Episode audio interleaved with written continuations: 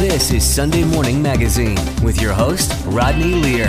On Valentine's Day, there are so many ways we can show our children how much we love them that go beyond candy and cards, says pediatrician and new mom, Dr. Rebekah Fenton. She joins us this morning with 14 ways to show your children love on Valentine's Day and every day. It's our pleasure to welcome Dr. Rebekah Fenton to Sunday Morning Magazine. Good morning, Doctor. How are you? I'm doing well. Thank you so much for having me. All right, so let's get right to it. So, what are some of these 14 ways we can show our children love? So, I just want to highlight a few that I think really cover the themes of the ideas of showing love beyond just um, the t- traditional things that you mentioned.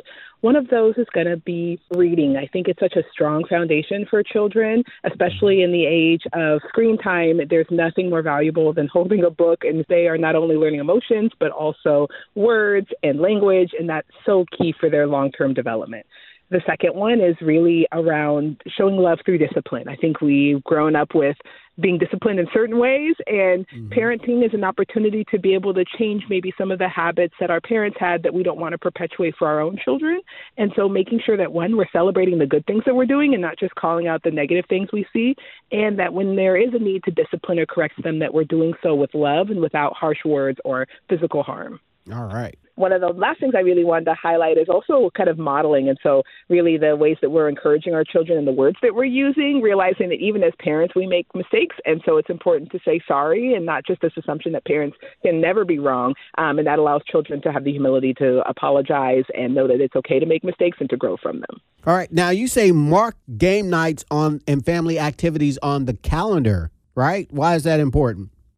I think we all have the intention of doing these types of things, and you don't realize how quickly time passes until you um, have it on the calendar to be able to say, okay, this is a time that we commit. The same way that we have set hours for work or set hours for appointments, making appointments even for the things that are fun are ways for us to be able to make sure that they happen and show that they're just as important, if not even more important, than some of the other responsibilities that we have to maintain. Now, number 11 on the list, you talk about nutrition and food choices. So I think one is food is such an important part of how we gather together as families. There's all these research that shows that even just having a regular habit of eating together with our children at the table has not only physical benefits for them, but also emotional benefits because of that time and connection. So being able to use all the resources that we possibly have to be able to make sure that we're providing them fruits and vegetables really sets a great foundation for their health long term, in addition to being able to create a space for you to um, gather around as a family and talk about what's going on. And I think one of the other ones is just asking kids, How's your day? One of mm-hmm. the best ways to be able to do that is at the dinner table. Now, that's really good. And I think I do well on that. And I think it's funny, my boys almost know what I'm going to ask. So I'll, when I first see them, I, how was your day? And then if they had to work or school, how was work and how was school. And sometimes they answer before I even ask the question because they know what's next. Because I always ask that. That's wonderful. I think it feels like not only are you um, checking in with them, but also developing a routine where now they expect to be able to answer those questions. I also sometimes hear from parents, well, if we're just starting that routine and my kid only says good, like what do I do?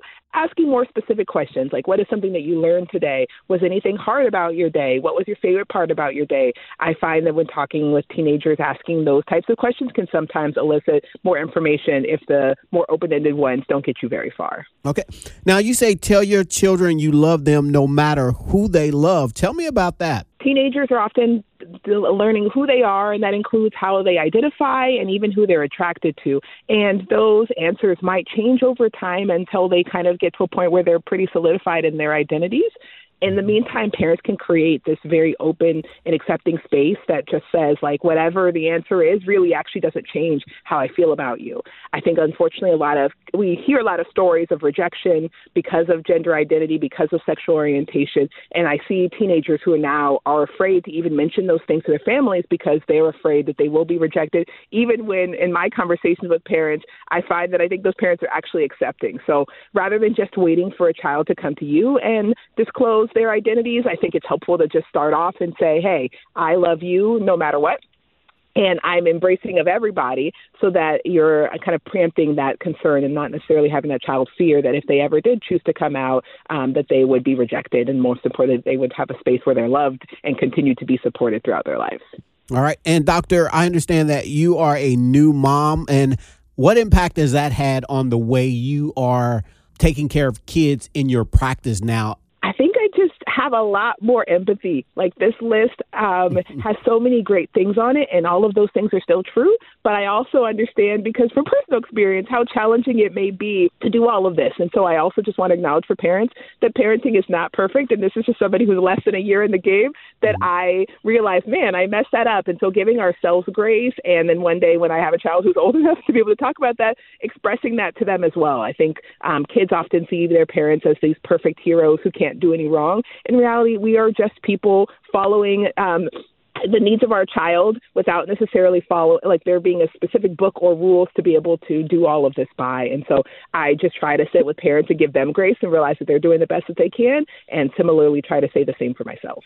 All right. Thank you so much dr fenton. Thanks for taking time to talk to us. I really do appreciate it really good advice really good information thank you so much thank you for having me and happy valentine's day to everyone and their children we've been speaking to dr rebekah fenton well, that's it for this edition of Sunday Morning Magazine. Remember, you can reach out to us on social media.